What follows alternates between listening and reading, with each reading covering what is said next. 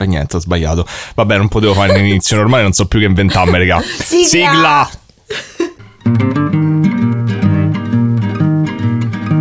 Hai visto ieri mattina sul giornale? Dice che hanno accoppato il sor Pasquale. C'è chi dice che la moglie chi l'alieni o i satanisti.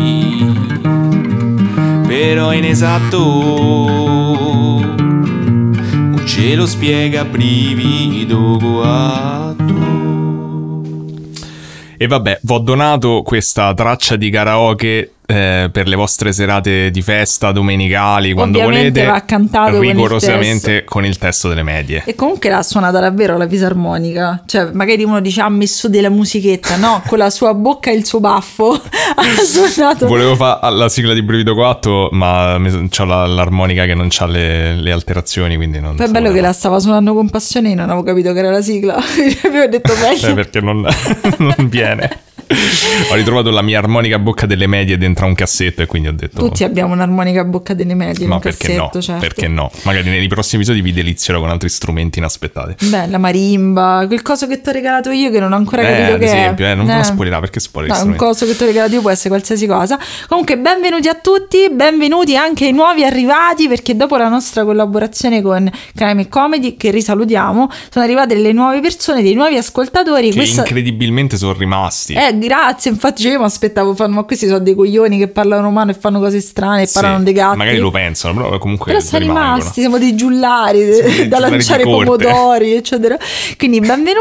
Se non ci conoscete invece siete arrivati adesso, noi siamo Brivilo 4, un podcast che ogni settimana, non è vero, ogni due settimane. Ma manco sai quando... Vabbè, Boh, vai, quando ci continua, pare. continua. Io racconto a Daniele una storia true crime italiana. E io racconto a Giulia una storia paranormale, del tutto italiana. E- Madonna, ma ci tieni proprio a fare questa introduzione?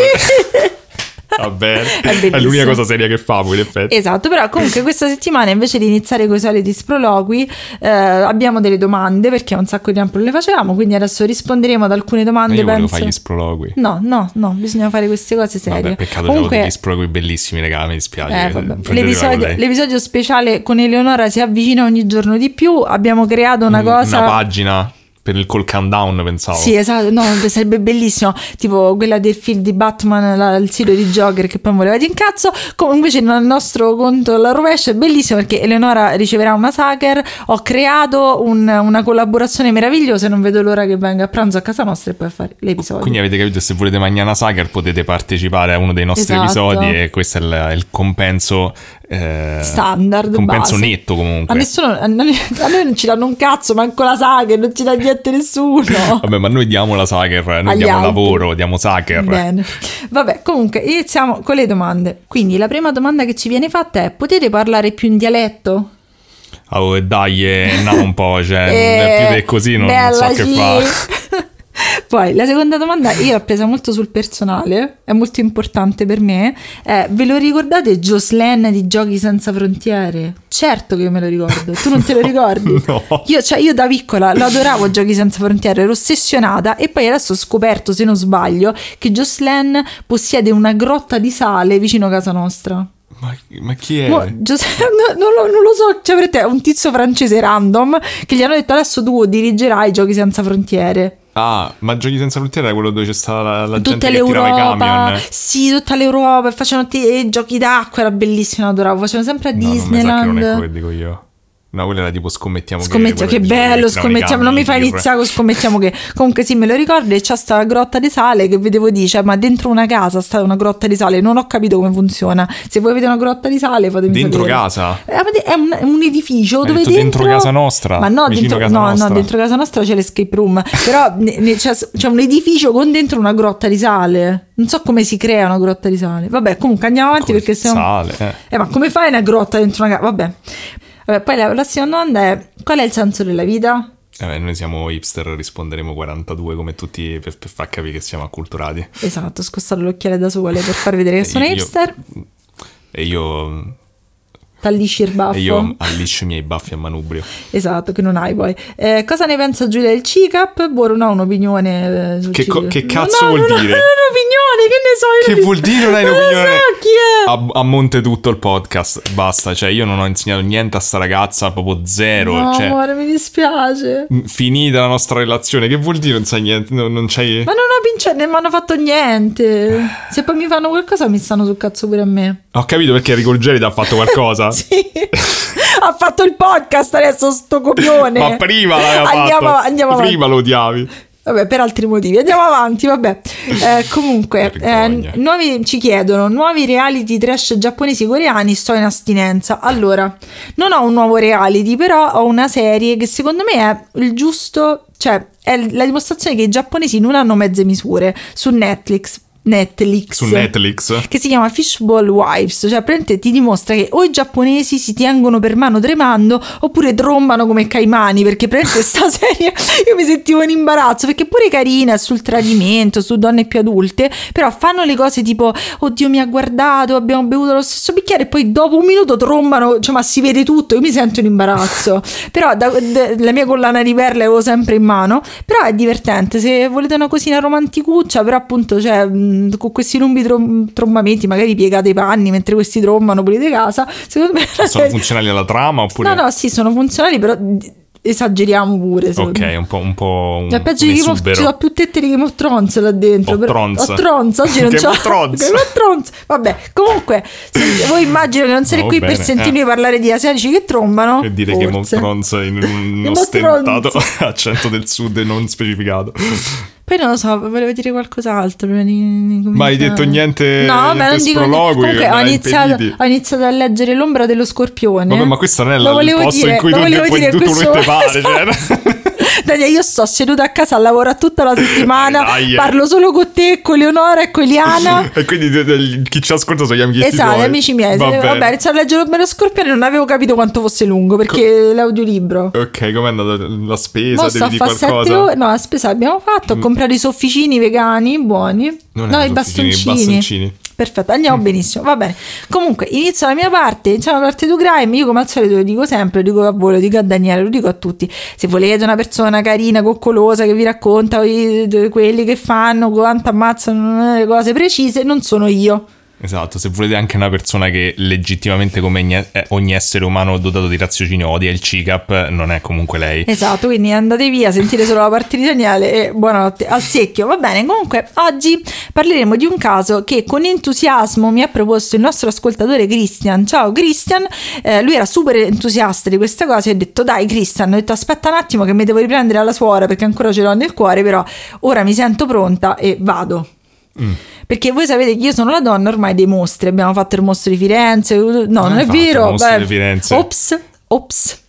Vabbè, abbiamo il fatto di Pulcinella proprio. Esatto. Abbiamo fatto tutti i mostri possibili. Immaginabile ogni volta che ne spunta un altro nuovo, io devo fare la collezione. Quello della settimana prima era il mostro di vetriolo e Quindi hai adesso fatto un leak, hai fatto un leak intenzionale. io non ho detto io- che- io no, io non ho detto niente. Ehm, facciamo il mostro di Posillipo. Eeeh, pizza! E mandolini. Allora, la- le, mos- le- sì, ciao, le mie fonti oggi non so parlare. Le fantastico. mostre. Comunque è fantastico fare un podcast che non ti vengono le parole. Ma comunque sono tutte le puntate, so così. Sì, è vero, però fingiamo che è una cosa strana. Eh, le mie fonti sono Vesuvio Live, Voce di Napoli, Stilo 24 e Italia Star Magazine. Vesuvio live. Si chiama Vesuvio Live. Stai lì, ti vuoi fare l'inquadratura del Vesuvio e ti diverti. Magari dovresti non prendere a botta il. Forse no. Comunque, bene, avete capito l'antifona. Se siete venuti per una persona oggi mi tocca professionale. bada perché sta proprio.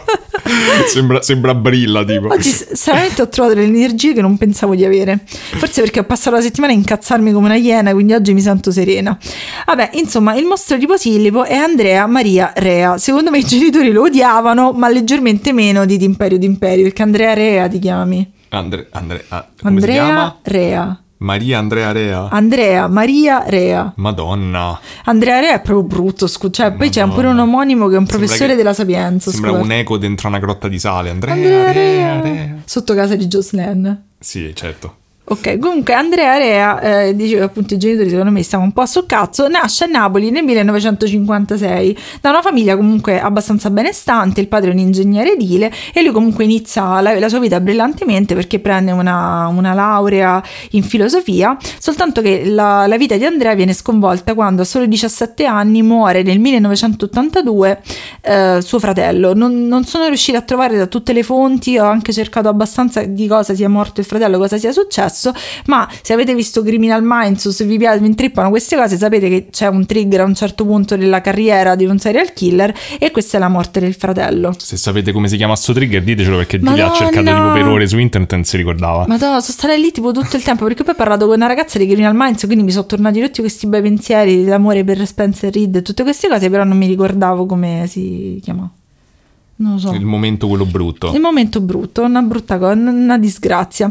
Eh, nel 1933 lui inizia la sua grande carriera meravigliosa di eh, zozzone e fa il suo primo atto criminale perché viene arrestato ad Ischia per aver stuprato una turista finlandese. Ah, partiamo proprio col botto, insomma. Sì, esatto. Che poi, boh, secondo me è anche interessante perché mh, c'è, c'è, quasi sempre un'escalation no? Nel, negli atti di un serial killer lui diciamo che ha iniziato, tra virgolette, con una vittima di basso profilo perché questa magari tornava al paese suo, come mm. si suol dire in Italia, e non, avrebbe, e non avrebbe denunciato la cosa. Quindi lo trovo interess- cioè, interessante da questo punto di vista, ma è una schifezza perché questo uomo è una merda.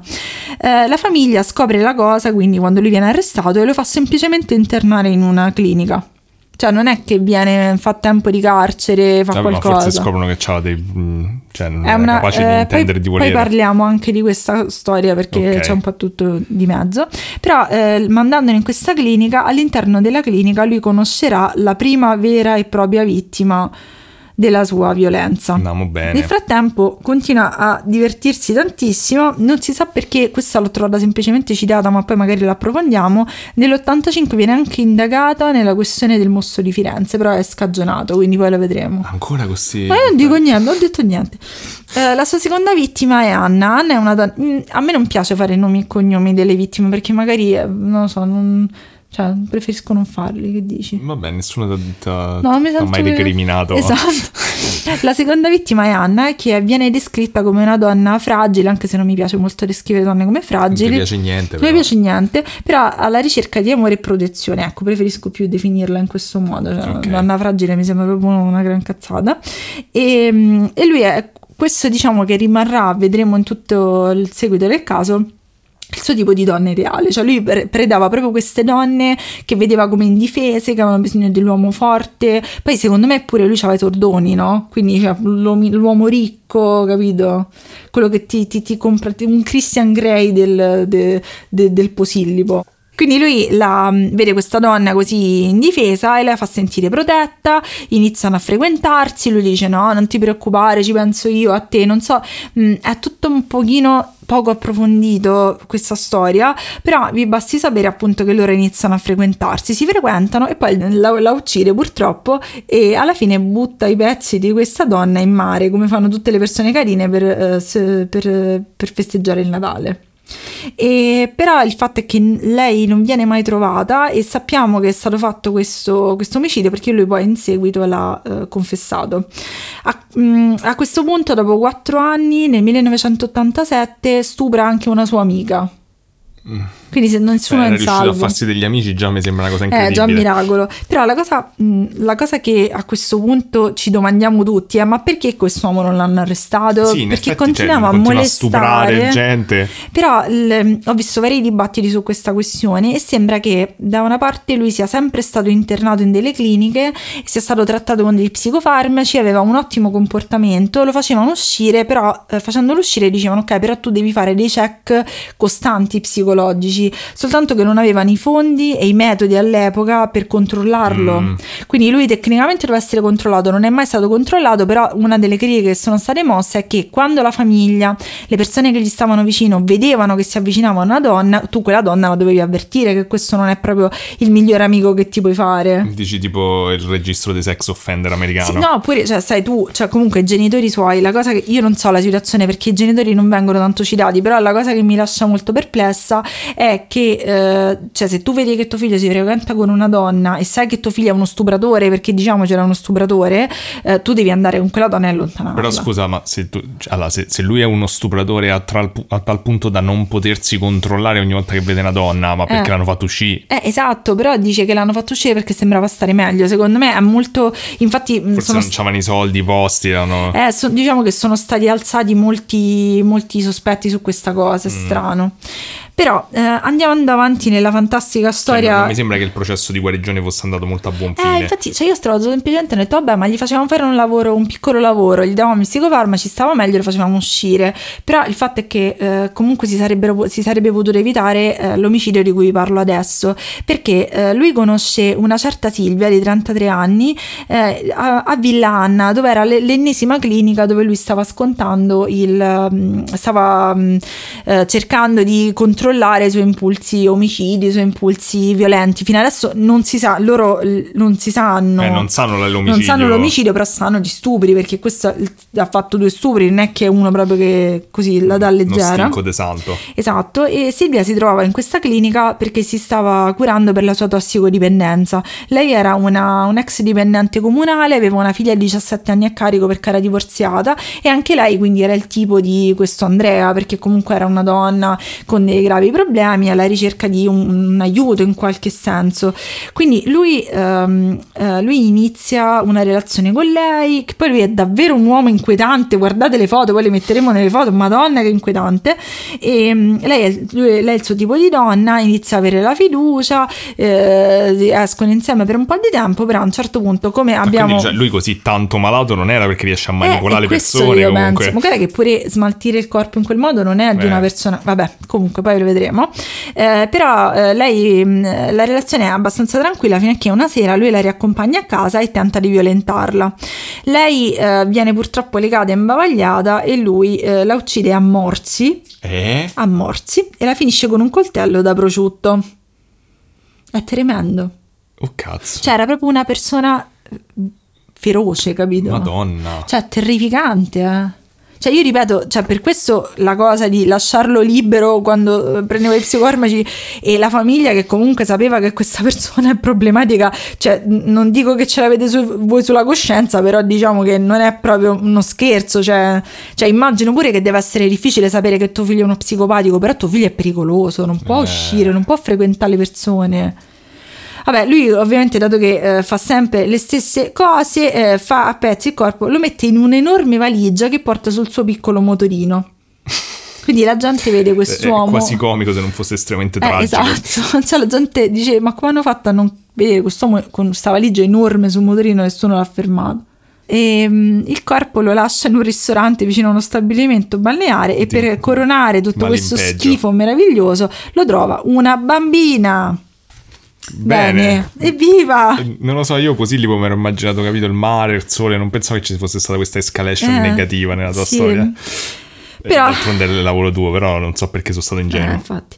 Vabbè, comunque per- per- per- andiamo però, dai, questa, la parte di pezzi di persone eh, è finita. ok. Se stavate mangiando, mi dispiace, non mangiate il prosciutto, non usate i coltelli da prosciutto. Qualcuno ha detto Non mordete. non mordete le persone, ci morde sempre, non mordete niente. Vabbè, comunque il fatto è che lui è un coglione, ho scritto il coglione lascia un botto di indizi, perché lui sulla scena del crimine lascia eh, questa cosa molto Detective Conan che torna sempre alle nostre storie perché lascia un orologio insanguinato fermo all'ora del delitto. No, dai, sembra veramente un romanzo. Poi lascia il coltello di cui abbiamo parlato prima, che qualcuno, vabbè, vari Poi lascia un biglietto eh. da visita. lascia, aspetta, lascia un, eh, le sue impronte su tutte le superfici del mondo, lascia una lista di donne da uccidere Ho capito, ma c'ha le mani bucate, questo di casca roba dalle lascia tasche. un- il suo diario segreto scritto in sanscrito. No, dai, non è In possibile. sanscrito. Ma che vuol dire? Ma sapeva il sanscrito. Ha lasciato il diario segreto scritto in Ma sanscrito. quando ha imparato il sanscrito? Eh, l'avrà imparato a un certo punto della vita sua. Eh, Coglione. È difficile comunque. No, no, cioè, applauso alla sua Cioè, persona. comunque c'è anche la dedizione. Però usa la tua mente per fare altre cose che non ste schifezze. Quindi Forse cioè, pensava che il sanscrito era indecifrabile. però immagino il mio caro diario, quello delle medie, con dentro tutto scritto in sanscrito. Ehm, però eh, lui, eh, cioè, perché vedete, cioè, come dice Daniele, pure come hai detto te prima, la cosa interessante è che lui sa, cioè, nel senso, lui scappa a questo punto. Cioè, quindi lui, a me Sì, non mi certo. sembra così, cioè, mi sembra incapace di controllare i suoi istinti, però è uno che, cioè, Sa che cosa sta facendo. Esatto. Certo, cioè, la quantità di indizi lascerebbe pure pensare che forse non è che ci sta proprio tutto Eh, talmente con la è testa, com- però... È complicata sta cosa. Lui Mm. mh, scappa dalla scena del crimine e cerca di essere aiutato dagli amici. Eh, ripeto che questo uomo per gli amici mi meraviglia Anche a me, tantissimo. sì. Però nessuno lo vuole ospitare. Mm. Neanche lo vorrei è ospitare. una cattiva visto idea. che l'ultima amica che fine ha fatto. Eh, e lui prende il treno e scappa a Nizza. Va. Ok. Va a Nizza eh, e dopo 24 ore che si trova a Nizza viene fermato dalla polizia in stato confusionale. Eh, questa parte non ho capito se l'ha fatta prima o dopo, però telefona al padre, dice papà non ti preoccupare, sono a Nizza, sono in una clinica psichiatrica. Il padre fa Aia. ti venga a prendere. Che questo quello ha capito, cioè ogni volta che questo mette fuori piede fuori casa o dalla clinica succede qualcosa e mh, torna quindi eh, a casa e i genitori lo convincono a costituirsi. Gli fanno un interrogatorio di circa tre ore con il procura- sostituto procuratore di Napoli e scopriamo che fuma un botto di sigarette. Vabbè, Beve mille caffè, sono preoccupata per la salute del suo stomaco. vabbè, non, diciamo, non mi sembrano crimini però. E eh, ci tiene molto a precisare che la E nel suo nome va pronunciata chiusa, Andrea. e, la, e la E del cognome aperta, quindi è Andrea Andrea. Andrea Rea. Ah, eh, scusa. Andrea Rea. Andre- Andrea, Rea. Bene, è fa- adesso hai risolto tutti i cazzi della tua vita, guarda. Bene, sono contento che ha usato il suo tempo prima di andare in prigione per dire sta cosa.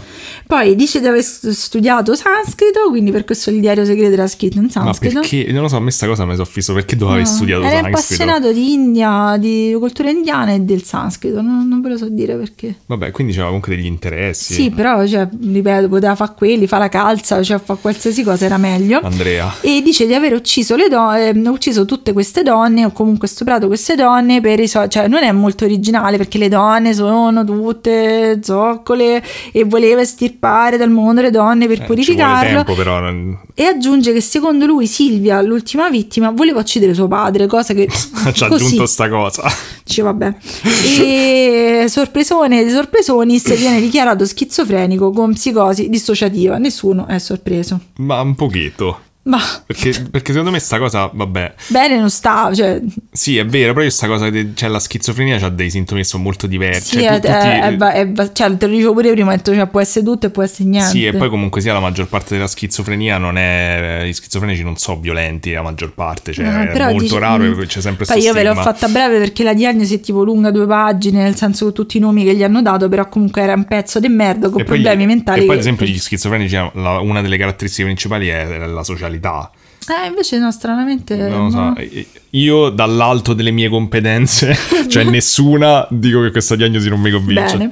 E comunque, vabbè, andando avanti, lui è stato condannato soltanto a 15 anni, cioè 10 per Silvia e per Anna 5 anni soltanto, che ha scontato in una clinica. Mazza. Nella clinica dicono che lui si Ancora stava... questa Sì, clinica? Sì, sì, sempre per le cliniche. Me- meno male. La cli- nella clinica è stato detto che è stato visitato spesso dai genitori, che aveva un'ottima condotta e per questo eh, ha fatto varie gitarelle, tra cui è stato anche ricevuto dal Papa. Madonna, mi viene un'ansia. Sì, è stato ricevuto dal Papa. Ma lo sapeva il Papa questo che ha fatto? Poi dipende che Papa. 2003 chi era? Non lo so. Ma dovrebbe averlo confessato, tipo come minimo. No, ma che ti confessare, devi da fuoco a questo, devi fare il Ma non bagno. è molto cristiana come Devi cosa, però- un bazooka pieno d'acqua santa. Cioè, non credo che Gesù sarebbe stato d'accordo. No, però vabbè, non lo so, esorcismi, queste padri Amort lo Mm. potevano portare, quello aveva più senso. Nel 2003 aveva un'ottima reputazione nella clinica, gli hanno detto "Senti, ma tesorino mio, ma vai pure a Ma fare questi ancora non hanno Aspe- capito." eh, per fortuna non è così grave. Però lui decide, lo fanno uscire per buona condotta per- era, cioè, nel 2003 gli mancava pochissimo per scontato tutta la pena. Eh. Lo fanno uscire per buona condotta a fare una passeggiatina e Eh. questo scappa a Milano. Lo trovano in uno stato confusionale anche questa volta e lo spostano a Caserta al REMS, che sembra essere un istituto psichiatrico per criminali violenti. Ok. Lui adesso ha 60 anni e dicono che sembra stare molto meglio. E quindi facciamolo uscire. E io non lo farei uscire mai questo. Però mi, cioè, boh, mi lascia un sacco Ah, perplessa perché... strano. Cioè, allora io, eh, cioè, sicuramente è una persona con problemi mentali, però è una persona, sembra male puro questa persona. Eh, c'è qualcosa di strano. cioè, sembra proprio male. Cioè, è il primo caso che comunque mette in crisi questa linea di demarcazione tra la diciamo la psicosi, la malattia mentale, il disordine mentale e mm, cioè, la percezione della malvagità proprio. Eh, perché ad esempio, cioè, in questa situazione, io te, te l'avevo accennato, non ti ho detto che caso ho fatto, però la cosa che mi, mi lascia molto perplessa è che mi, mi sarebbe piaciuto sapere meglio come è cresciuto, tutte queste cose, perché comunque quest'odio nei confronti delle donne. È vero che molte persone, ad esempio, eh, interiorizzano, tipo magari il padre non tratta con rispetto la madre, interiorizzano nel maschilismo, qualcosa del genere, oppure vengono rifiutati. Cioè, volevo sapere di più, ho fatto anche delle ricerche, non ho trovato molto.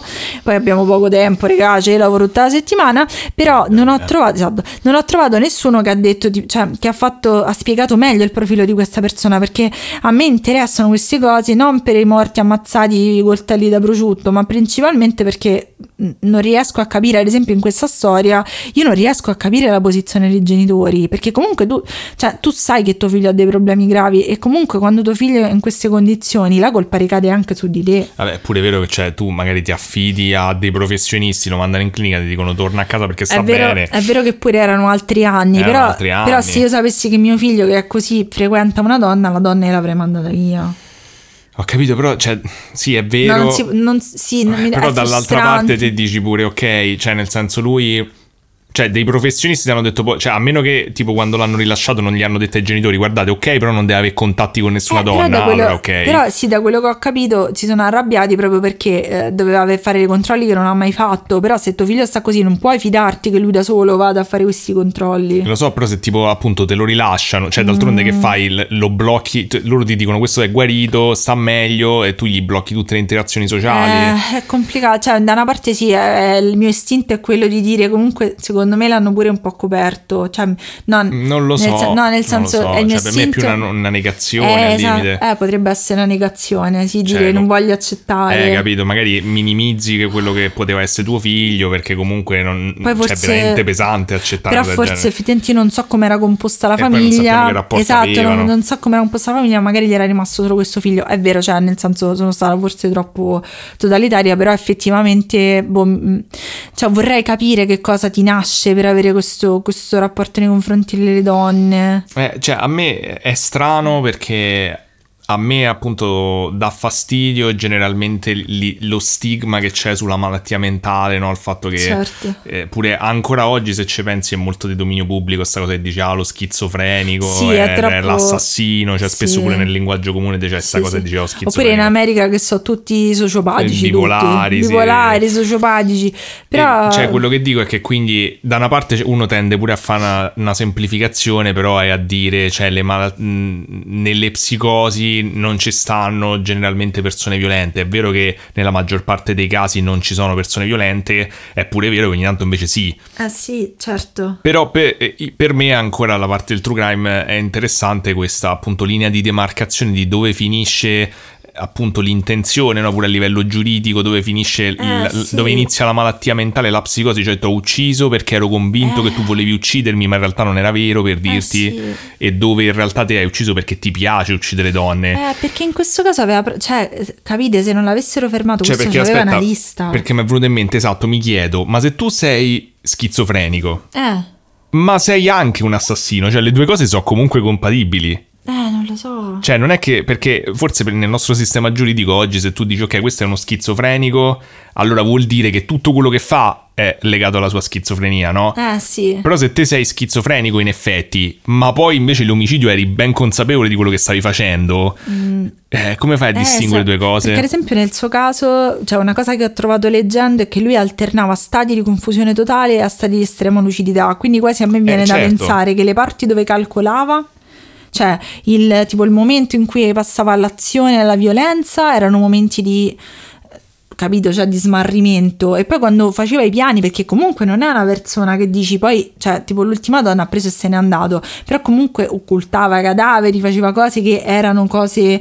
cioè non potevi non averle organizzate in qualche modo. Eh, cioè, però appunto se se il, la- il suo istinto omicida fosse frutto del delirio, comunque sia nel momento che, come dici tu, spesso ci stanno pure Mm. nella schizofrenia di momenti di lucidità dove ritorni, eh, ritorni per un periodo lucido, Sì. a quel punto doveva rendersi conto Esatto. di che aveva fatto, Ma eh, no- per- non eh, eh, pianificare Magari, probabilmente. cioè, d- eh, magari se c'è qualcuno all'ascolto che ha più che lavora con questo tipo di pazienti oppure ha un'opinione ce lo faccia sapere perché è interessante No, comunque, cioè, molto interessante sto caso, Mazza, mi, mi hai, eh, mi hai stimolato un sacco di riflessioni perché appunto non avevo mai considerato sto fatto che tutto sommato te puoi avere una psicosi e essere anche un assassino e essere un assassino non perché è causato dalla tua psicosi. sì infatti eh, E non so come fai a distinguere sta cosa, cioè, sì, non- qual è uno e qual è l'altro anche a livello giuridico non so se puoi distinguere, magari ti poi fanno delle perizie, quindi poi secondo me all'epoca era molto più semplice perché erano comunque fine degli anni Ottanta sì, magari dice questo è un matto, allora è matto, capito? Sì, Tipo- infatti per questo dicevo, se magari c'è qualcuno che, che ha un'opinione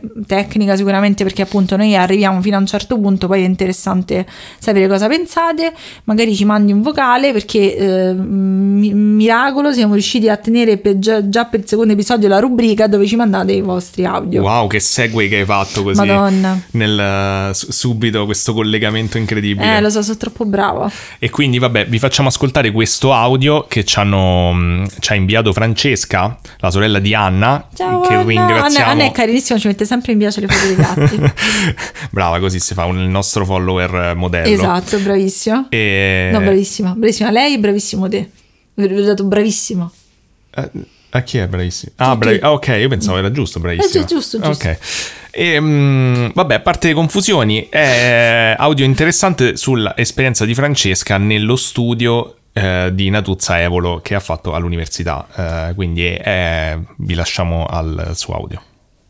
Ho dovuto studiare per un esame all'università a Natuzza Evolo e non lo ricordo perché non avevo seguito il corso in realtà, quindi pff, brutale, ero andata solo dall'esame, e però sono al 90% sicura che il mio docente di- per questo corso di cultura e identità italiane a Napoli fosse eh, Lombardi Satriani, perché io avevo tutti i suoi libri e cioè tutti i libri del corso erano suoi, tra cui appunto questa enorme disquisizione su Natuzza Evolo. E per dirvi cose della mia vita che sicuramente non vi interesseranno, io stavo studiando che avevo forse 21 anni sul cucuzzolo di una collina in Toscana, circondata dai cipressi e con vicino un cimitero. Quindi era proprio un'area veramente entusiasmante e piacevole serale leggermi questo mattone sui morti calabresi. Natuzzaevole è chiaramente una fregatura, cioè Natuzzaevole è chiaramente, chiaramente una fregatura, una cosa, no, cioè, eh, diciamoci che, voglio dire, cioè, la vecchietta sembra carina, però no, no, era, è chiaro, è evidente, cioè le croci le vede anche lei, le sa fare anche lei, non è, no, no.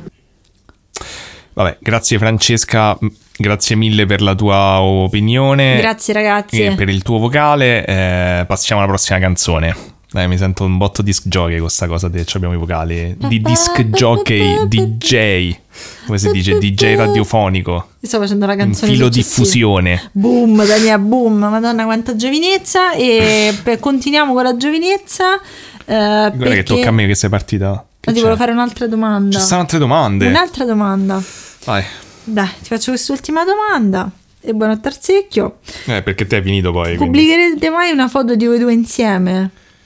Ma, Ma ma ce ne sì, sta già una, ce penso. una davanti ma non ai è che stiamo a fare un grande segreto. Cioè, Eh, se cercate su senso internet che- le trovate subito. È solo che non. Sì, no, io mi trovo subito. Sì, eh, beh, ma devi fare subito che lei è famosa. Eh, la lo so che devo fare, io sono famosa, sai com'è, autrice compassata. No, però c'è strano, si è creato questo, questo mito Ma intorno solo allo che non ce ne frega niente di farsi vedere. Cioè, ma in non- realtà- Non voglio che mettete l'accento su. Cioè, noi stiamo quasi insieme da 17 anni e ci avremo tre Mm. sì, foto. tra l'altro è vero, cioè, cioè, abbiamo pochissime foto. Cioè, io penso che so tipo 4-5 anni che non ci facciamo una foto insieme. No, Infatti mia nonna- No, dai, qualcosa abbiamo mia fatto. nonna Quando voleva la le nostra- pizze se famo le foto. Si Dai, vedono dei pezzi di noi. Eh, però non si vede, cioè Vabbè. col cibo. tipo, mia nonna voleva una foto in noi, ci è rimasta malissimo perché non, non avevamo foto insieme. Cioè, l'atti- cioè, gliel'abbiamo dato tipo una a un matrimonio con io con l'occhietto pigro. Quella tipo. è l'unica foto che tutti i nostri parenti hanno, come Sì. la mia foto nuda da piccola che ha girato per tutti i miei parenti.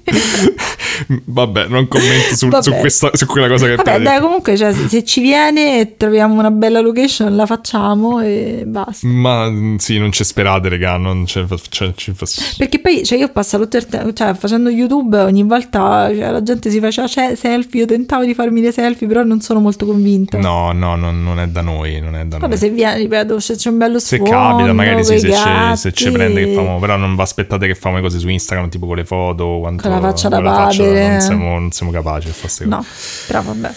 Forse vi piacciamo anche per questo, dai. Ma sì, dai, siamo dei ragazzacci. Famo finta, famo, sì, esatto. An- Anzi, rendiamola una cosa luddista, questa tecnologia, questi social media che rovinano le famiglie. Bruciamo Noi tutto, non ci prestiamo tutto. a queste Vabbè. cose. Comunque, ripeto, se, se succede, succede, se non succede... Vabbè, hanno capito, non è che devi Eh, insistere. nonna, nonna è stanca Eh, oggi. nonna, tanto mo ha finito, deve sentire solo nonno Ah, che racconta. bello. Beh, papà Castoro che ti racconta la storia. Raccontami la storia, papà Ecco. Castoro. Allora, la storia di- che ti racconta oggi papà Castoro. Allora, volevo dire che oggi è impossibile che io legga niente a parte No, no, sta a leggere, non devi leggere. Non ci vedo però. Eh, vabbè. Però mi sono scritto... Ho, no, ho no, capito, no. la devi leggere dopo. Ma perché devi guardare gli appunti quando uno ti dice non Ho guarda gli capito, ma appunti? oggi tre- il coso è distante, pensavo che nonna non lo vedeva, invece nonna lo vede. Nonna non deve ve- Ah, comunque no. provarci per Vabbè. vedere se vede, perché Vabbè. se poi vede Allora, Io guardo in basso così n- basta. sempre rovina l'effetto scenico, va bene. Ma mo- inizio Fai finta che non hai visto niente. Fai finta che non mondo, hai visto niente. Non allora, visto niente. oggi vi Eh. vado a parlare di un caso che mi ha suggerito Rosa Giulia, che ringrazio molto. Questo caso, Eh. eh, non guarda il soffitto, però, E che, che sembra che sta Madonna. devo Te- guardare? c'hai de- praticamente 320 gradi, c'è gua- solo un piccolo spicchio di 40 gradi che non devi guardare che è lo Guardo- Ti, schermo. ti guardo la faccia, ti guardo, vai. Vai, dimmi, dimmi. Ma guarda, oh. allora, Eh. Giu- Rosa Giulia ci ha suggerito questo Ciao, caso, la Rosa conosci, Giulia. saluta. Ciao, Rosa Giulia. Ecco, sì, sì, almeno Ma, educata. eh, detto- ci hanno chiesto di fare gli auguri a una persona, di registrare un messaggio vocale, mi sono sentita una VIP. È stato bello, eh, sì, è stato molto bello. stato Ho sentito molto disc jockey DJ anche lì. Ok. Allora, questa storia che mi ha consigliato. Rosa Giulia! Bravissima, che salutiamo di nuovo. Ciao. Eh, è una storia che, che, diciamo già conoscevo perché ho avuto delle esperienze personali dirette, ma che penso ab- abbiamo avuto un po' tutti. Adesso andremo a vedere perché. Che speranza ci hai avuto? Ma eh, adesso ti racconto, hai pure appena visto, ma non, non lo sai. Fa parte della triade? No, non fa parte della triade. gnomi né cazzi né alieni. Oddio, mm, andiamo più verso i cazzi se proprio vogliamo. Però no- non è. No- non penso che sia ufficialmente eh, nella sezione cazzi. Vai. Ehm, però eh, era un caso super interessante che ho approfondito all'epoca quando um, sono cominciate a uscire informazioni perché questo caso è stato un mistero per tanto tempo e poi a un certo punto si è cominciato a capire. Ah, quindi si sa. Sì, e questa è una delle prime cose dove si sa. Non è strettamente un caso paranormale, però non me frega un cazzo perché questo è il podcast mio e faccio come mi pare. E poi paranormale comunque uno si può anche... può- può- Vabbè, scusa, se all'inizio Non è parano- normale sicuramente Scusa, se come all'inizio cosa. uno pensava che era paranormale, poi si è scoperto che non era, per me è comunque paranormale. Sì, era un mistero, diciamo che è Mm, stato un mistero. Eh, però l- è un caso secondo me molto Ah. interessante, ci stanno un sacco di, di- di svolte di cose, mh, di riflessioni interessanti come, come appunto anche nella tua parte, esatto.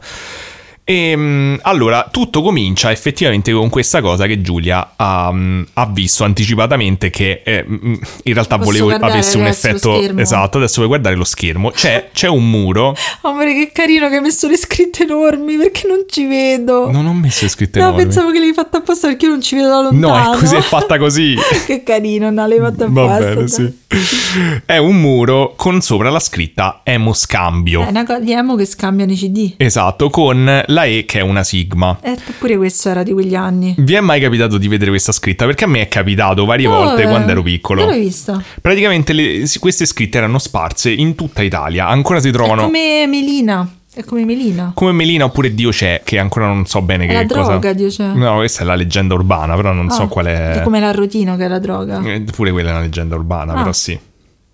Cioè, sì. ma tu hai mai visto una persona fermarsi Ma tu alla ti credi, credi a tutte le leggende urbane? Ma Come ci tu- dice ci è gli tutto la- alligatori No, no, non è che ci sono leggende, è su tutte droga. Se tu dici, ah, Tutto c'è droga. Gli alligatori in eccesso, droga. Droga. Droga. Vecchio su una sedia plastica, droga. Oggi stavo, eravamo andati al parco e mi ha detto tipo no no non andiamo laggiù che ci stanno i drogati, ci stava tipo una, una famigliola con dei bambini e il nonno. Io ho detto ma che cazzo stai a dire? Ma io non ci vedo da lontano. Ho capito, Sai quindi che- adesso è tutto Sì. droga, se cioè, non se, non, se non ti riconosco te sei un drogato. Pure io. sì. Se vai da una stanza all'altra vedi la macchina del cibo e dice drogato. Drogato, tutti sono drogati. Vende la droga. Abbiamo detto sono drogati di capirosca. Cos'è. Questo oggi pomeriggio mi hai continuato con queste cose che erano drogati. Vabbè, altra gente in questo caso. Cos'è? Cos- se sapete cos'è la capirosca. Ma me l'hai detto te che è la capirosca? Ma non so convintissima, oggi si parlava di ananas. Beh. Io pensavo fragola e vodka. Eh, io quello sapevo. Vabbè, sti drogati. Vabbè, comunque, Eh. torniamo al nostro caso. Eh, questa scritta appunto si trova praticamente in tutta Italia. Io mi ricordo da piccolo che la vedevo. eh, cioè, se tipo facevi, che ne so, la 1 oppure così, trovavi sempre che a un certo Ah. punto c'è stava sta scritta su un muro sull'autostrada. Oppure a un certo punto a Milano è comparsa tipo su un casale gigantesca sta scritta. E il fatto è che nessuno sapeva che cos'era ed, ed è cominciata a comparire praticamente nell'arco di 30 anni. Ah, ma dai. Dagli anni 70 fino agli anni 90 Se me droga. e, e ancora oggi eh, in realtà mh, si vedono queste scritte, Eh. cioè questa foto è una foto recente che ti ho messo, infatti è sbiadita per quello perché sono un po' sbiadite, però ancora Ci sta. ci stanno ancora. E, e quindi mi ricordo che mh, l'avevo notate quando ero piccolo, ovviamente non è che internet perché io regà c'ho una certa e quindi internet non era così diffusa. Tu ce l'hai avuto molto prima di me. Internet. Sì, ho capito, però da bambino non è che ti metti a cercare mo scambio su internet, voglio dire. Eh, potevi farlo. Eh vabbè, avrei potuto, però mi Ho ricordo... cercato Ranma Fan. Io ho cercato Mortal Kombat, è stato la prima- il primo sito a cui sono andato, mortalkombat.com. Ho cercato il sito di Ranma che era scritto dietro il giornalino di Ranma. Eh vabbè, ma già sarà stato più avanti del mio Mortal Kombat. C'erano pochi siti. Io ero alle medie. Eh, io ero alle elementari, penso. Eh, Hai vinto di Daniele. Drogato. Vai. Drogato, vai, vai. Comunque, mi ricordo che a un certo punto, un po' di anni fa, tipo che ne so, 2015, avevo ricercato, forse perché mi era ricapitato di vederla Mm. con te, o te non ti ricordi perché tanto non ci vedi, quindi non avrai visto. No, ci vedevo all'epoca. un penso. poco pure già Eh, però l'avevo ricercato e avevo scoperto che dietro questa, eh, questa scritta eh, il, diciamo il mistero si era chiarito dietro a sta scritta e il- la storia è abbastanza assurda Eh, allora la- narracela. Esatto, come, come, mm, eh, come si è saputo eh, effettivamente a cosa faceva riferimento? Perché a un certo punto si è notato che in alcune di queste scritte c'era un numero di telefono. Ah, la chiamata finita. Esatto, e la gente ah, eh, diceva, non si sa perché non, non si hanno prove di questa Eh, cosa. Ti offriva una capirosca eh, quando telefonavi. No, la gente diceva che chiamava eh, Eh. questo numero che era lo 0273. No, non lo dici, se no la gente lo telefona. E vabbè, provate, Quando era lo trova. 027530 Ho trovato, cioè non è che... Ah, vabbè, E- se- sarà si può fare. sì, Sicuramente una pizzeria adesso. Sì. E praticamente alcuni mh, sostengono che chiamando questo numero praticamente rispondeva un disco in un appartamento Eh? a San Felice, che è vicino Segrate Ciceo. a, No. no, a Milano. E, e praticamente questo disco diceva che stavi chiamando l'Istituto Italiano di Fisiologia. Da cacca. E praticamente diceva che questo istituto aveva la cura per ogni malattia esistente. Eh? Grazie a una tecnica rivoluzionaria, e ti diceva di inviare 10.000 lire a una casella postale dell'aeroporto di Linate per ricevere del materiale informativo. Quindi era pubblicità. Quindi no- non si capisce, però sembrava che era una sorta di Tu, pubblicità. tu hai sentito le telefonate registrate? No, perché non si sa neanche se è vero che questa cosa della- delle telefonate, cioè non si hanno prove. Ok. Però, ehm, Ah, emo nel senso sangue sarà. Esatto, emo nel Ah. senso sangue.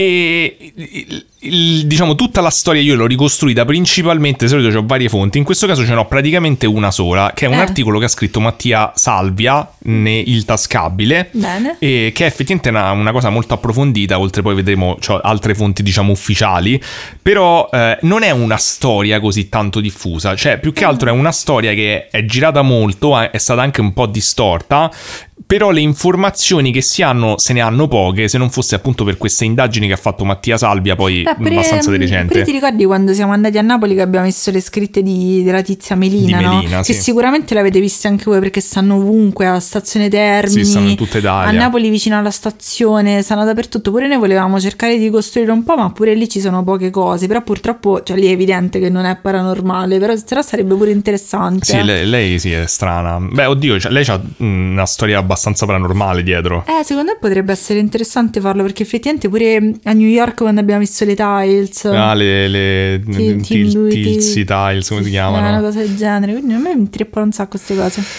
Ehm, vabbè, comunque, eh, quindi qual è la storia? A un certo punto si è capito eh, che eh, se tu davi queste 10.000 lire, effettivamente ricevevi un volantino. Sì. Il volantino. Cioè, ti arrivava a casa un volantino Sì, ti arrivava a casa perché tu lasciavi l'indirizzo. e- scritto. Sì, dovevi lasciare l'indirizzo scritto quando mandavi le 10.000 lire e ti- loro ti mandavano indietro questo volantino. C'è la foto. Il volantino che ricevevi era questo. Eh, Ci vedi? sì, sì, ci vedo. Ok. Eh, Allora, nel, nel volantino ci sono eh, due eh, persone che hanno un rapporto Allora- sessuale eterosessuale. Sì, con anche le, le- le- le cose di movimento. Ah, oddio, non l'avevo vista, si vede c'è l'occhio tecnico. Eh, è vero, è vero. Io faccio questo nella vita. E allora, diciamo, la prima immagine è fondamentalmente di una copulazione Da dietro. tradizionale da dietro. Secondo me non è tradizionale. No, cioè, è più perché? tradizionale quella sotto, la vedo. No, vabbè, de- di que- delle copulazioni da dietro, questo è tradizionale, intendevo. Ah, ok, ok. Sì, è comunque. E sotto c'è un, un classico missionario. Comunque lui c'ha il braccio rotto, regà, perché praticamente c'è la signorina è, mm, come si potrebbe descrivere in maniera eh, non... eh, Prego, ad ci dia il suo parere angolo- professionale di, di disegnatrice. Allora, lei non ha le mani, cioè le mani molto storte, si tiene a un cubo, eh, si sporge Ah, eh, con, disegno, ok, sopra eh, con dicendo. eh, 90 gradi e lui eh, la cinge con entrambe le braccia che sembrano Intorno essere molto corti oppure lei ha la pancia bucata. Oh, in E- effetti sì. Scusa, lei sta, cioè lui sta- non è possibile questa cosa. Cioè lui è, lui è disso di profilo e lei è vista ai tre quarti. Eh, effettivamente hai ragione. Sì, vabbè, ma comunque non credo che questo sia il, il punto della faccenda. Vabbè, comunque, ma sai, ci, ci ascoltano anche i vari disegnatori. Sì, hai ragione, è importante Eh, comunque è dare importante. un'immagine e vivida. non la possiamo mettere su Instagram. Ah, c'hai ragione, probabilmente non Vabbè, no, ci possiamo. mettiamo una faccia di gatto sopra a coprire tutto. Eh, ma vabbè. Comunque, nell'immagine sopra Eh? eh, c'è la scritta sì. Quindi si può fare. Nell'immagine sotto, dove c'è il missionario, è barrato con una croce, c'è scritto no. Sì, ho problemi anche con l'immagine sotto, ma non ne parliamo. Va bene, la- lasciamo all'immaginazione. E sotto c'è scritto Vangelo secondo Vito Cosmai. Bene. E Vito E Cosmai è effettivamente il, eh, l'artefice di tutta questa storia dell'emoscambio. Ah, ma che era una persona un pochino, eh, così dire, confusa perché, cioè, prima dici che c'hanno le cose a tutte le malattie, poi La, mandi la parte, la parte interessante è capire che Eh. cosa accade, infatti, e chi era capendo. questo tizio. E mo, mo ci Che poi arriviamo. mi ricorda, scusate un attimo, eh, il... Basta col disegno, mo, eh. No, no, no, oddio, non me ne devo dire va. Eh, però, ad esempio, fu successa una cosa strana simile Mm. che qualche anno fa in Giappone, cioè tutti gli youtuber che erano in Giappone iniziarono a ricevere de- degli strani fumetti cattolici, ti ricordi? Per Vabbè, questo non mi sorprende tantissimo. Però però. non hanno mai capito come hanno fatto queste persone a trovare l'indirizzo e come hanno fatto a mandarlo a tutti, quasi tutte le, le donne principalmente che stavano in Giappone. Mm, Forse perché facevano solo il missionario che era barrato con Non no. lo so come lo potevano sapere. Vabbè, c'è Asharla, quella che fa solo i Pokémon, magari eh, Pokémon satanici. Eh, potrebbe essere. Comunque, Scusate, mm, basta adesso con le tue osservazioni sui disegni. Mm, me ne me lo lasci lì? Allora, diciamo che l'Istituto Italiano di Fisiologia poi avrà vari nomi nel tempo, tra cui Istituto Internazionale di Fisiologia, quindi è stato promosso, poi Centro Studi Mondiale. Emodinamismo e Centro Studi Ma Emopsicogenetici. che cazzo c'entra il sangue con queste cose? E c'è Eh. solo sempre lui, Vito Cosmai, dietro. Eh. Vito Cosmai nasce il 20 dicembre del 38 Mm. E praticamente dal padre eh, Franco Cosmai, eh, che era un barese emigrato negli anni 30 al nord. E, e praticamente quello che ho capito commerciava in eh, tessuti tessili, cioè scusa, in eh, Tessuti stracci. tessili- tessili in cascami tessili, volevo dire che so stracci. E- però eh, c'ha un'azienda che a quanto pare ha un discreto successo, tanto che praticamente fa una discreta somma di soldi, manda la sorella di, di Vito a Londra, sì, Flavia, e poi manda, fa- crea- eh, compra pure un appartamento a Vito a quanto pare. Mazza. E- Attento Vito, ce l'hai il condono. Eh, vabbè, non entriamo in, questo- in queste cose. No. Eh, Lea Luigia invece era la madre. Bel nome. Bellissimo, e però si sa poco, non si sa molto se non il fatto che sembra fosse molto cattolica. Beh, e questo non è un- proprio un dettaglio da poco. Eh, praticamente anche Vito era diventato perito tessile nella prima parte della sua vita e fa l'imprenditore, e, mm, e anche con un discreto Sì, successo poi pare. Che gli è successo per passare? Esatto, cosa gli è successo? A un certo punto ha un evento che cambiò in qualche modo la sua vita e la sua missione di vita. Praticamente verso la fine degli anni so- se- 60, quindi probabilmente quando aveva intorno a 30 anni, eh, soffrì di un'emorragia interna a causa di un'ulcera che praticamente lo uccise quasi, cioè stava Ah. in fin di vita. C'è un fantasma che fa le scritte, no? No. Ah, non è, ah. però lui praticamente dice che questa esperienza gli cambiò totalmente la prospettiva. E que- ci sta una sola intervista che purtroppo non si trova da nessuna parte, Ah, che è stata, fatta, sapere. è stata fatta da Novella 2000 a quanto pare. E che secondo me sarebbe molto interessante da reperire, però si trovano degli stralci in questo articolo mh, che ho preso, diciamo, come, come base per l'episodio. E Comunque è vero che Novella 2000 c'ha la parte, quella strana, che leggi sempre a Sì, parrucchiere, sì. quelle cose un po'... quelle cose un po' strane, fringe, sì. E, e lui riguardo a- al cosa è successo dice questo. Eh, dice, lei pensa che io sia matto, vero? Sì. Tutti lo pensano. Già. Solo perché voglio salvare l'umanità dalla catastrofe. Perché che schifo di vita è una vita in cui si muore? Io ho avuto due emorragie da ulcera, so cos'è la morte e non voglio morire, nessuno deve morire.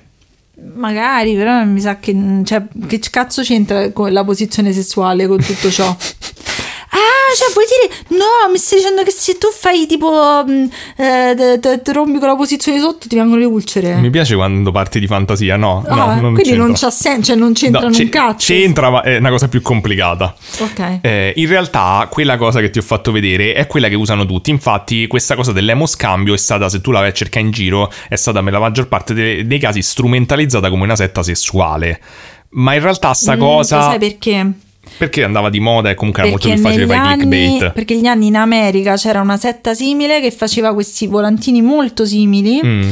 Ah, che- sì, quelli dello yogurt. No, quelli Ok. erano giapponesi. Però eh, c'era una setta molto simile che si era trasferita in Spagna. Quindi potrebbe essere che il volantino effettivamente ci somiglia molto. È una storia allucinante, terrificante. Non vi, vi Guarda, consiglio di cercarlo. io penso che onestamente era solo perché faceva clickbait, era molto più facile farci l'articolo Ehm. e semplificare tutta la faccenda, perché nessuno, praticamente in realtà tutta la cosa è nata dal fatto che la prima volta il primo eh, volantino di, di emoscambio è uscito fuori da un tizio che l'aveva preso direttamente da, da Vito Ah, ok. e, e a un certo punto ci aveva avuto l'idea di venderlo su eBay ed era un volantino in cui c'era questa cosa qui, ma lui veramente aveva fatto un casino di volantini nella sua vita in cui c'erano delle idee più disparate, tra cui c'era questa qui che era Ah, una piccola parte. Ma questo fa arredamento, te lo metti a casa. Sì, a quanto pare gli hanno pure comprato, però sta cosa ha lanciato l'idea che dato che questo volantino è quello più famoso, la, la sua Ah, ehm, fosse sessuale. fosse basata su questa cosa della sessualità, ma Poi vedremo che pure, insomma. sì, però vedremo che secondo me è interessante perché appunto uno parte con questa storia con idea e secondo me poi alla fine finisci con altra idea di Perché che questo cosa sta succedendo. di che periodo è? 60-70 immagino. No, questo volantino penso fosse gli anni 80. 80, sì, ok, sembra Sì. 80. Ehm, comunque, sembra che quindi lui si ossessiona con questo fatto di aver visto la morte in faccia Ok. e capisce che la sua missione di vita è debellare la morte. Mm. E praticamente nel 71 inizia proprio a dedicarsi solo a questo, cioè a cercare praticamente la cura per la morte. Ok. E, e quindi inizia a promuovere le sue teorie, e, perdendo tra l'altro tutti i soldi nel processo, e continua a promuovere le sue teorie fino alla sua morte, che avviene nel 99. E qual è la teoria? Ora ci, eh, ci arriviamo e te lo spiego. Non ce la siamo preparata, sembra. Daniele, ma qual è la tua teoria? No, no.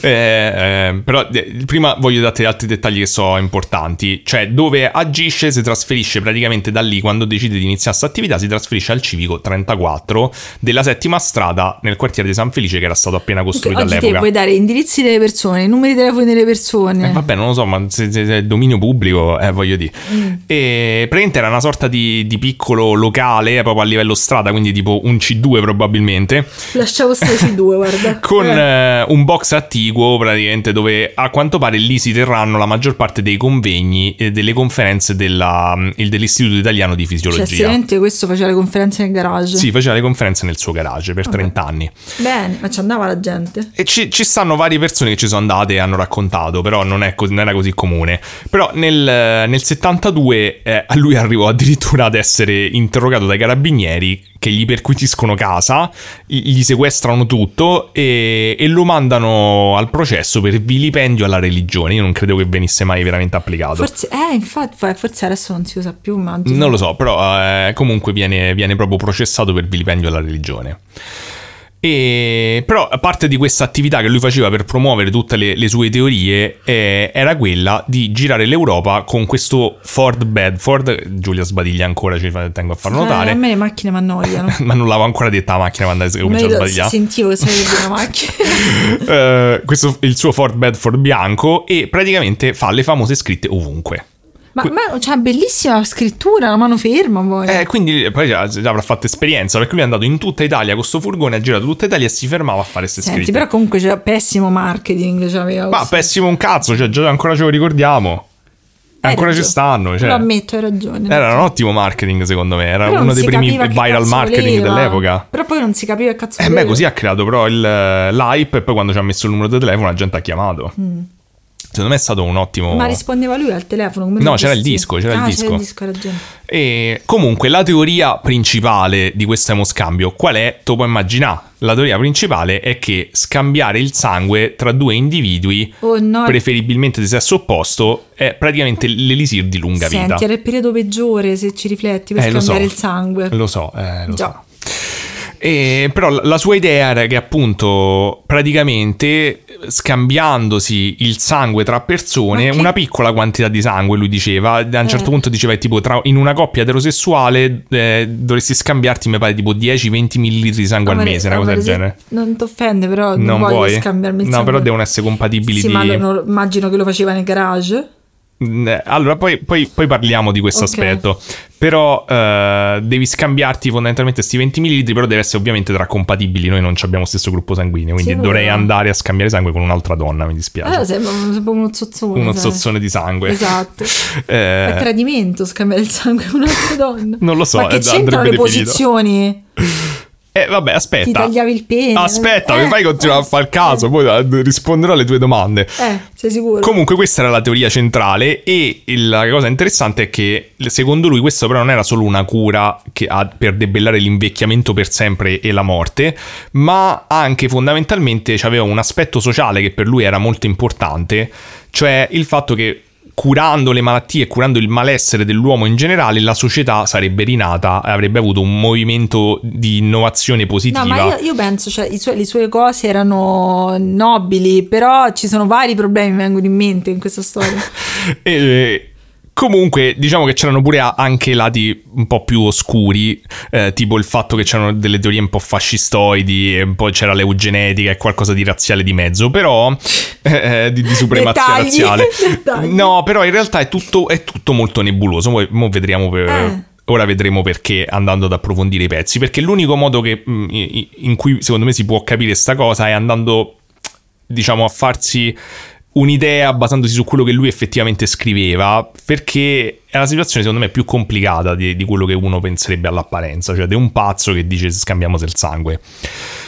E, però un- una cosa storica interessante è che eh, una, delle, una teoria molto simile ce l'aveva già avuto Giulia Risbadiglia. eh, Oh. Un certo Alexander Alexandrovich Bogdanov. Eh, scusa, con nome così lungo, grazie a cavolo, gli sbadiglio. Non l'avevo ancora detto. Non hai prove. Eh, l'ho detto prima, ho ho detto direttamente nel podcast, sta sbagliando e poi ho detto il nome, quindi Senti, ero io registrato. c'avevo- quando uno mi dice Giulia stai sbagliando, io comincio a sbagliare. Eh, mo inventiamo se sta cosa, vabbè.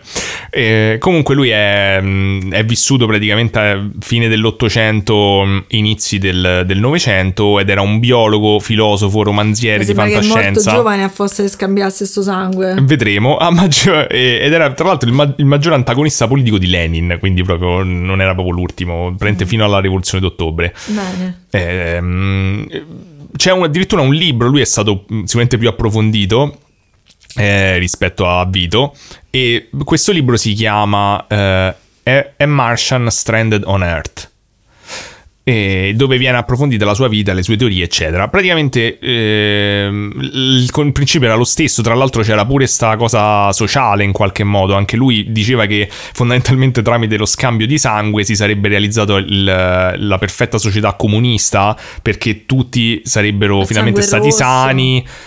Esatto, il sangue rosso, tutti sarebbero stati sani e tutti finalmente non ci avrebbero avuto più paura di morire, che secondo lui era la- anche alla base della causa Ma del... avevate delle prove perché Allora, que- lui, morto questo- non ha funzionato, scusa. Questo Alexander eh, del- diceva di avere delle prove perché effettivamente era finanziato da Mosca, che in quel periodo pare fosse ossessionata con questo fatto di... ehm, Scambiare il sangue. No, di debellare la- l'invecchiamento.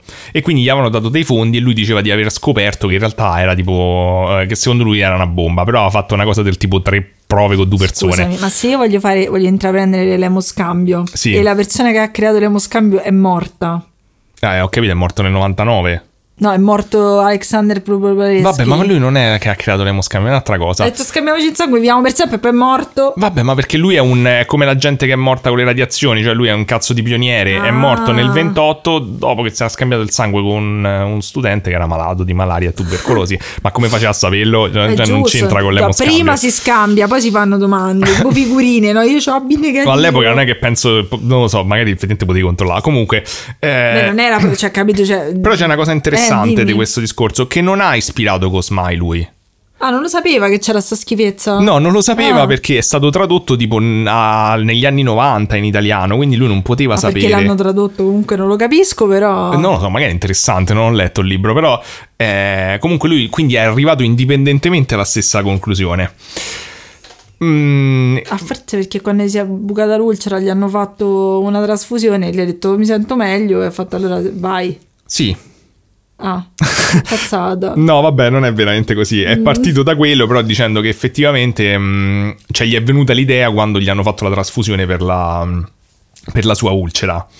Però eh, tu prima mi dicevi, ma quindi lui andava nel, mm, a fare garage. gli esperimenti nel garage con il sangue.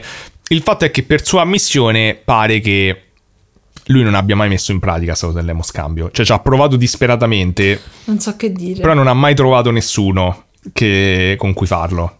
Ma scusa, ma è pieno di persone con cui fare l'emoscambio. No, in realtà no, cioè lui ha fatto, infatti dice che Oddio giravano santo, dei volantini col- dove lui continuava a scrivere tipo che cercava capi umane e la gente ci andava perché era curiosa, però poi dopo quando gli diceva che doveva farle, beh, poi lui voleva farlo con una donna, stemo scambio. Ho cap- ce l'avrà avuta una moglie questo. No, eh, no. No. E, e ha provato tipo con un sacco di donne a chiedere, però ogni di volta San scappano. Valentino, capito? Tipo, vuoi scambiare il sangue con me? Sì, no. esatto, forse. Beh, E- comunque non gli avrei dato il mio sangue Beh, cazzo. eh, comunque, nonostante questo, lui era convinto. Quindi diceva: Io non l'ho ancora mai provata sta cosa, ma sono convinto che funziona al 100%. Pensa a un chirurgo che ti diceva di... Non ho mai operato nessuno, però secondo me funziona. Diceva: Io sono convinto al 100% che funziona, è solo una questione di capire la quantità. Però, co- come. Inizia te a farlo, vaffanculo. Ecco, e lui ci voleva provare a farlo, ma nessuno non trova nessuno che. Povera creatura, scusaci. Eh, Comunque, lui, cioè, non si è capito però da dove lui aveva preso questa idea, cioè questa sua convinzione da dove nasceva. Perché il fatto è che uno si fa appunto questa idea che lui doveva essere tipo un ignorante che sta- si era inventato sta cosa, ma in realtà era una persona mm, che tutti definivano anche di una certa cultura, cioè comunque che sapeva un sacco di cose, che era in grado di intrattenere discorsi filosofici anche molto complicati. E mm, tra l'altro pare che Però, cioè, non si non si, non si capiva perché si fosse fissato con questa cosa dell'emoscambio. Sembra che tipo ci sta un tizio che all'epoca era una sorta di... ehm, punto di riferimento per le comunità Novax tipo del- degli anni Bene. 90 mh, che fondamentalmente era un, cioè, era un suo grande sostenitore da una parte, però diceva sta cosa del sangue non c'ha proprio senso questo, diceva si è fissato con questa cosa, però dice su tutto il resto sono d'accordo perché lui c'ha un sacco di Ma cultura. scusa, è tutto il sangue. È tutto sul.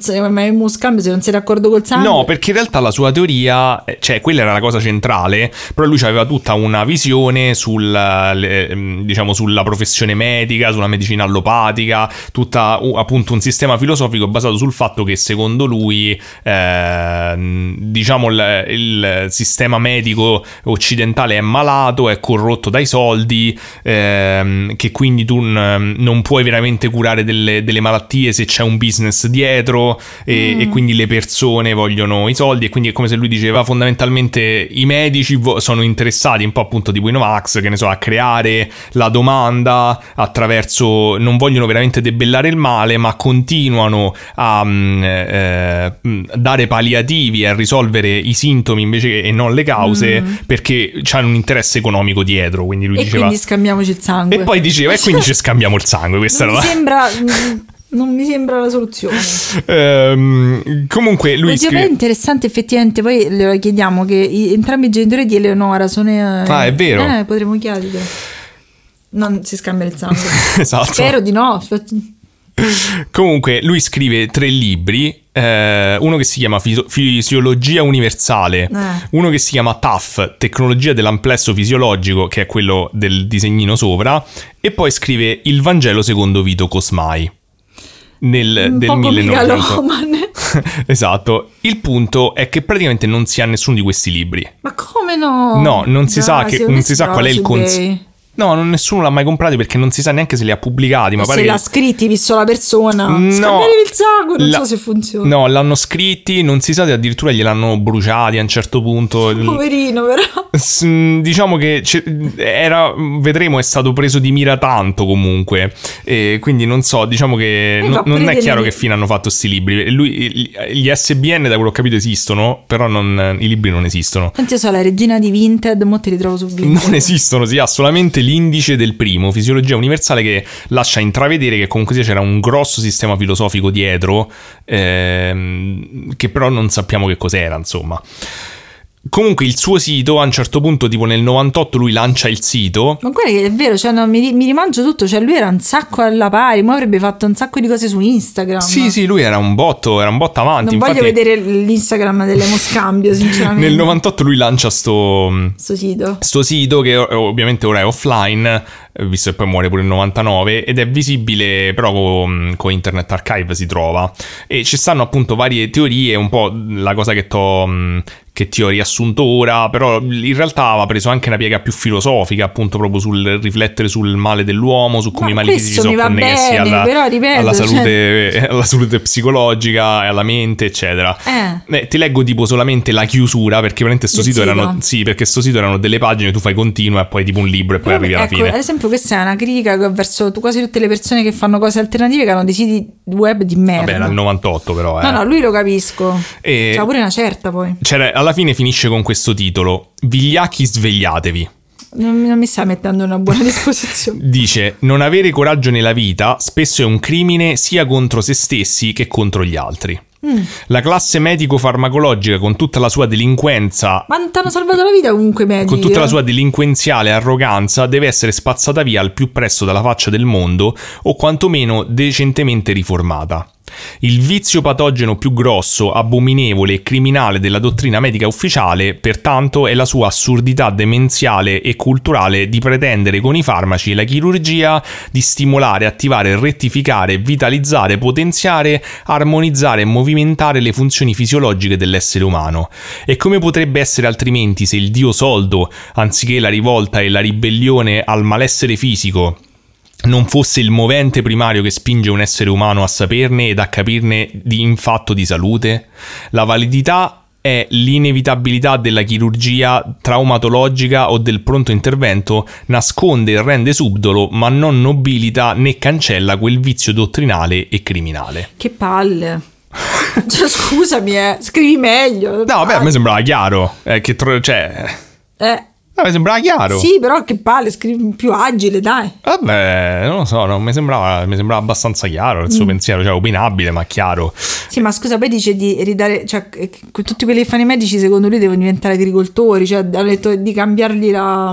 No, lui, lui dice che fondamentalmente è un po' quello che ti ho detto prima, cioè che, ehm, che la medicina si concentra solamente sul, ehm, sulle soluzioni a breve termine, secondo lui, e non a, a lungo termine e che, quest- e che, questa cosa però è in qualche modo offuscata dal fatto che queste soluzioni a breve termine sono efficaci mm. e quindi tu dici ok però effettivamente ho risolto però non risolvi mai veramente secondo lui perché i medici mm. stanno lì a, cioè perché la ricerca medica è secondo lui eh, focalizzata al, al, ritorno economico e non al benessere della persona mm. e Comunque, il punto però di tutta questa cosa è che a un certo punto, appunto, ho fatto un quadro, la sua filosofia, l'emoscambio, eccetera, ma c'è tutta un'altra parte di, sta, di Cosmai che in realtà eh, rende la faccenda molto più complicata. Perché io ti ho selezionato solo una parte, ma in realtà fondamentalmente lui c'è tutte delle altre parti in mezzo a questo messaggio che sembrano troll, cioè lui sembra proprio un troll di internet. Sembra proprio cazzeggi, sembra tipo shitposting. Ma perché? Perché non si capisce, cioè a un certo punto, l- mo vediamo, però ti dà quasi l'impressione che lui fosse una sorta di, non so, d'artista contemporaneo, cioè nel senso che diceva delle cazzate, anche non si capiva quale era l'inizio e la fine di quello che lui veramente credeva. Per questo anche mm. la parte del, delle cose razziali, eccetera. Cioè, lui era convinto e c'era un messaggio, perché chiaramente poi cioè, ci ha speso tutti i soldi e tutta la vita a fare sta cosa. Però molto spesso era un provocatore, e a, apertamente provocatore su certe cose. E, um, ad esempio, nel nel, vola- nel, volantino, quello penso dell'amplesso, eh, ci stava scritto che potevi diventare professore ni- nel, nella tecnica quella lì dell'amplesso fisiologico. Ma non ho visto niente di, diciamo, di, di sconvolgente. No, e ti spiega come si fa a diventare professori in TAF. Eh. Ti dice, per divenire tali devono superare un esame che prevede il compimento dell'amplesso fisiologico in bilico all'intersezione di due corde intrecciate e tese circa due metri sopra un letamaio puzzolente. L'esaminando e la sua partner, che riuscirà a portare a termine l'amplesso fisiologico in questa posizione, senza cadere nella merda sottostante, potrà freggiarsi del titolo di professore in TAF. Secondo me lui era un sore loser che lui non trombava con nessuno, non sanguinava con nessuno e quindi dovete trombare sulla cacca. No, cioè a me mi dà l'idea che tipo c'è. Mm, Se fosse un poeta contemporaneo. Secondo me questo era tipo un rifiuto dei titoli, capito? Dice, ah, vuoi la, la certificazione? Ecco come si fa, capito? Cioè, era... Sei proprio una persona buona, Daniele. e, e sotto in quel volantino c'era anche questo che è un, un'immagine con una cintura di castità. Oh no! E c'è scritto: Donna, gli stupratori sono in agguato. Difendi il tuo organo sessuale da chi vuole impadronirsi con la forza e la violenza e senza il tuo nulla osta, sia esso marito, amante o sconosciuto. L'utero è tuo e te lo amministri tu. E per questo la Virgo Virginis SPA di Palermo, capitale sociale 999 mi- miliardi di, di lire, interamente versato, no, chiaramente no, ha iniziato la produzione di una cintura di castità rivendicata venditrice esclusiva per Italia, Francia, Svizzera, Spagna e Portogallo, Immacolata Scopanda. È ben genio il marketing.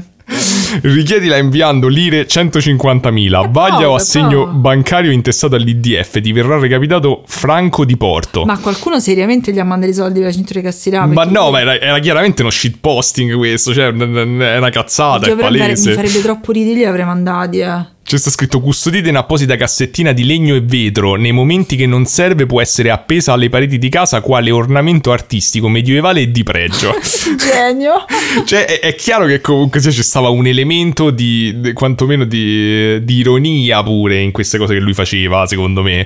Eh, che non era semplicemente un pazzo che era convinto di queste cose. Eh, però c'erano anche delle componenti spirituali, tipo sto fatto che lui si era convinto che diceva che questo uh, Charvakas tipo fosse il suo maestro spirituale e praticamente non si riesce a capire che cazzo era Beh. però esiste effettivamente una setta indiana atea pre-induista eh. che si chiama Charvakas e non si sa lui come cazzo ha fatto a scoprirla se si, rifer- se, se si, riferisce a quello che praticamente era considerata blasfema e quindi un po' simile a quello che è successo a lui i suoi mh, mm, i trattati di questa setta non esistono non si trovano da nessuna eh. parte perché sono stati censurati eh, da, da, dagli induisti all'ebbia, oh, insomma. Okay. E quindi è interessante quantomeno il parallelo del fatto che in qualche modo è la stessa cosa che è successa a lui. E comunque ehm, hanno provato a contattare i familiari per avere delle informazioni in più dopo la sua morte, insomma, Certo. di recente. E praticamente tutti i familiari si vergognano a Ma morte io lui. voglio sapere. Dicono solo il cugino ha tipo detto sì, vabbè, lui era la pecora nera, però fondamentalmente pare che tutti i familiari fossero molto cattolici, la sua famiglia molto cattolica e lo ritenevano proprio veramente la, la peggiore merda e la vergogna dell'umanità. Per parlare dei Natali di merda, io lo pagherei per venire a fare Natale a casa mia, così almeno c'è scoppiettante, parla di sangue. di- Però praticamente poi si è scoperto che mh, aveva mandato delle lettere, questo l'hanno scoperto di recente perché, ehm, vabbè, diciamo che c'erano tutti quelli del quartiere di San Felice lì che ognuno si, si ricordava un pezzo di quanto lui era matto, mh, oppure che la gente aveva paura, che dicevano chissà questo che fa, e lo volevano tenere d'occhio, e praticamente... mh, eh, però in realtà poi appunto si andava a vedere che si è scoperto che eh, c'era questo, questo mh, tizio che gestiva il giornalino della, della parrocchia, diciamo, del- del- di San Felice, e pare che lui ha, ha detto che... mh, che Cosmai gli ha, tipo, gli ha mandato un botto di lettere e, e però diceva che spesso il contenuto era pure interessante o eh, le, le sue, diciamo, le sue critiche erano sensate ma finivano sempre in una quantità di blasfemie allucinanti e quindi non poteva pubblicarle. però se le è conservate e quindi ci stavano... E quindi ci stavano varie lettere e secondo me sono interessanti perché ti danno un quadro diverso, appunto, sempre ti aggiungono dettagli a questa persona davvero assurda. E, innanzitutto lui tutte queste lettere le firmava con una datazione diversa, che erano praticamente dalla- dal giorno della morte di Giordano Bruno. Oh mio Dio. Cioè tipo avanti Cristo e dopo Cristo, ma con la morte di Giordano Bruno. Vabbè. E, e praticamente mandava le lettere e queste lettere erano principalmente incentrate sulla comunità e sul rapporto della comunità di San Felice nei suoi confronti e quindi lui praticamente eh, diciamo denunciava tutta la bullizzazione che subiva costantemente Poverino. effettivamente diceva delle cose abbastanza da, da stronzi cioè tipo che si era scordato le frecce accese della macchina e hanno chiamato la polizia per fargli le multe invece di dirglielo. No. Gli, gli tiravano le cose per rompergli le finestre. Però e- da una parte, cioè, non lo so, un po' mi fa tenerezza. ma lui alla fine non ha mai fatto niente, cioè non è che ha mai fatto niente di male, aveva delle teorie, chiedeva alla gente se voleva sottoporsi a queste Sì, teorie e nessuno gli ha mi- detto di mi no, fa cioè tutti hanno detto no. perché lui voleva esprimersi. Sì, cioè secondo me lui in qualche modo cioè, era sicuramente una persona fuori di testa per i nostri standard, però era una persona che stava cercando la sua verità e non è che, che ha mai cercato secondo me di, eh, di forzare la gente a fare cose, almeno da quello che sembra, cioè tutti quelli che ci hanno interagito hanno detto che cioè, lui ha, sempre, si è battuto fino all'ultimo per le sue teorie, ma non è che era uno stronzo No, insomma. vabbè, cioè, dai. Eh, non sei convinta? No, no, sono convinta, sono convinta. Stavo guardando la cintura di castità. E praticamente ci sta sta lettera però che mi ha colpito un sacco del 1975, sempre che lui manda sto giornale, dove si rivolge ai giovani di San Felice. Che praticamente andavano costantemente di notte a tirargli le uova marce No, su tutto e tipo a, a rubargli no. i volantini, a dargli fuoco ai volantini e queste cose così. No, però mi fa tenerezza. E lui dice, eh, gli chiede scusa ai giovani. Gli dice scusate, avete ragione voi, perché eh, la vostra reazione è giusta, perché la verità offende, lo so, anch'io sono stato offeso dalla no, verità.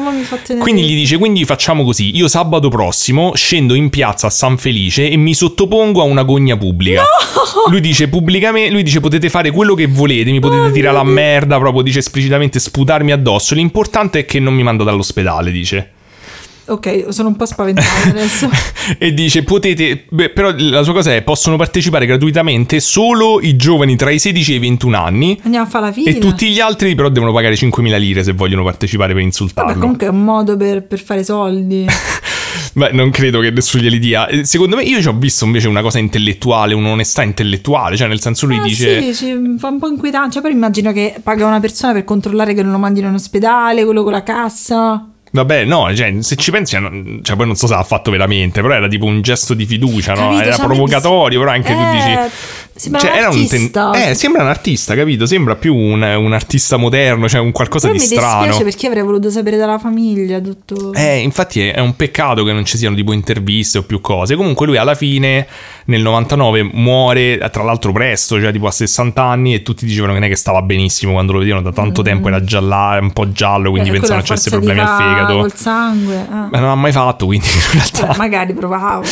eh, più che altro non credendo alla medicina tradizionale probabilmente probabilmente non è che è andato... Ah, cavolo, è vero. Comunque è morto di cancro al fegato Ah, nel, nel 99, però eh, sembra che comunque alla fine non si sa come sua- il suo lascito comunque è stato ripreso da altra gente.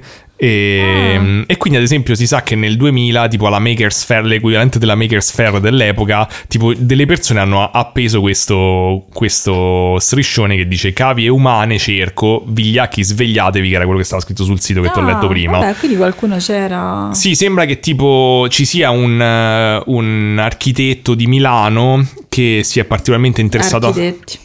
Esatto, si è particolarmente interessato, ma è tutto molto vago perché non si sa sta persona dov'è, non c'ha i social, questo, quindi non si Però mi ha capisce. fatto riflettere su una cosa, ma prima del...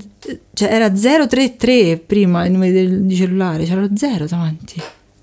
Vabbè, sì, ma. C'era zero. C'era zero, forse pensavano di, di metterci un'altra cifra, poi non ci hanno mai messo. Ah, alla fine sono rimasti sempre gli stessi prefissi dei cellulari. Vabbè, cioè un po' strano, è stato così... Però la vuoi sapere qual è la, la cosa amara di tutta questa roba? Eh. Che praticamente nel 2007-2008 sono Eh. cominciati a uscire tutti articoli tipo da Harvard che hanno cominciato a dire che scambiarsi il sangue produce degli effetti benefici.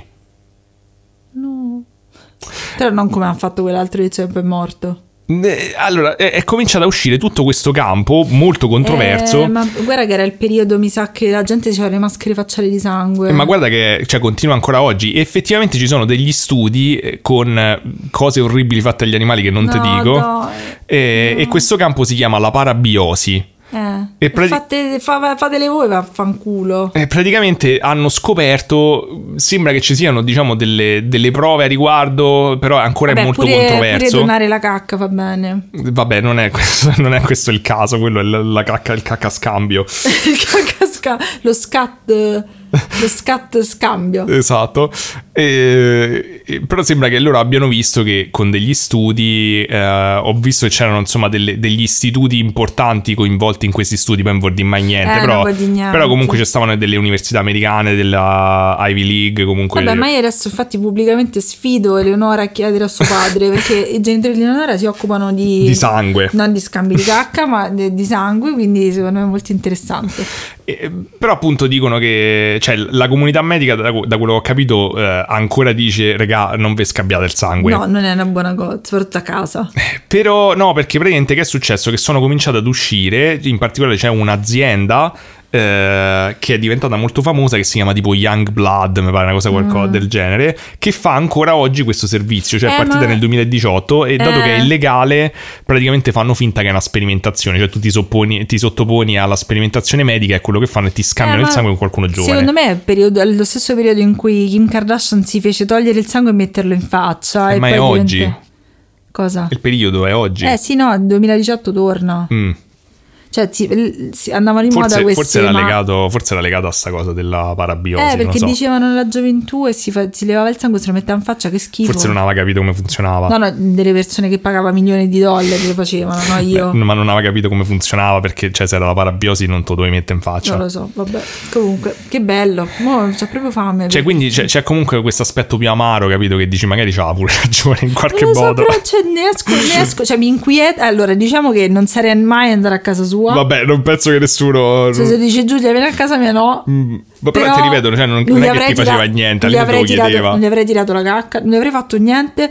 Però non lo so, mi, mi- mi fa tenerezza sta storia. Non lo so, a me mi ha lasciato invece molto incuriosito dalla sua persona. Non l'ho visto come. Appunto, l'ho visto mm, non come una persona eh, che disprezzerei, ecco, No, l'ho visto come no. una persona che ha una visione del mondo totalmente distante dalla mia Beh. e che in qualche modo però ehm, cioè, non ha le caratteristiche del pazzo, secondo me, ha le caratteristiche nel- del pazzo tradizionale, cioè ha molta autoironia. Sì, è strano. C'ha, non- c'ha delle cose effettivamente specifiche, tipo sta cosa che si è fissato col sangue, che dici, ma ho capito, ma, da secondo dove me- esce fuori? Però, lui è molto incompreso. Cioè, lui era una persona che voleva comunicare e si sentiva incompreso. eh, ti dà un po' questa impressione.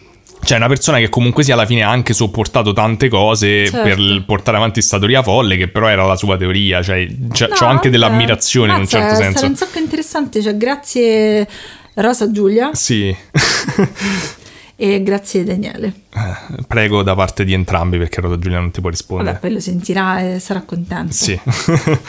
Eh no, mi, è stato, eh, mi ha interessato molto sto caso, è stato umanamente molto No, è interessante. stato bello, cioè, mi, mi è piaciuto, è stato un episodio interessante, me lo dico Eh da sì, è sola. vero, è vero, Ah, è vero, c'era chi bei diceva che voleva bere ogni volta che diceva interessante, purtroppo lo avre- avrete bevuto lungamente, Eh, immagino. avete fatto delle bevute interessanti. È vero, interessantissime. Vabbè, è arrivata la cena. È Da, da- da un po' è arrivata una cena. Dobbiamo andare a vedere. Non una cena, la cena è arrivata. Dobbiamo Una, andare a vedere. Yellow Jacket. Eh sì, vabbè, ah, sei ritorna dalla modalità amicizia dove dici tutto Sì, quello che dico fare. fatti miei. Esatto, hai dato da mangiarci per la Pepa, gli abbiamo dato da Mm. mangiare, la Pepa dorme là dietro. mettiamo in pigiama. Eh, mo ti metti il pigiama, va bene. Va bene. Po- hai finito? Sì, è finito. Possiamo sì. Poi ci andare? scambiamo il sangue e tutti a dormire. Ok, allora aspetta che do il, Non riesci mai a capire la confezione. do il saluto finale. Bene, al prossimo episodio. Madonna, i, i, i ipocondriaco viene da dire. Ma che cazzo? Invece di dire polistrumentista. A Vabbè, forza di questo emoscambio. è ora, è ora di cenare. Sì, Ciao a Giulia ha tutti. finito di a benzina. Ciao. Ciao, al prossimo episodio. Grazie per averci ascoltato. Non vi ringrazio mai alla fine. Questa volta mi sento di farlo. Grazie. Alla prossima.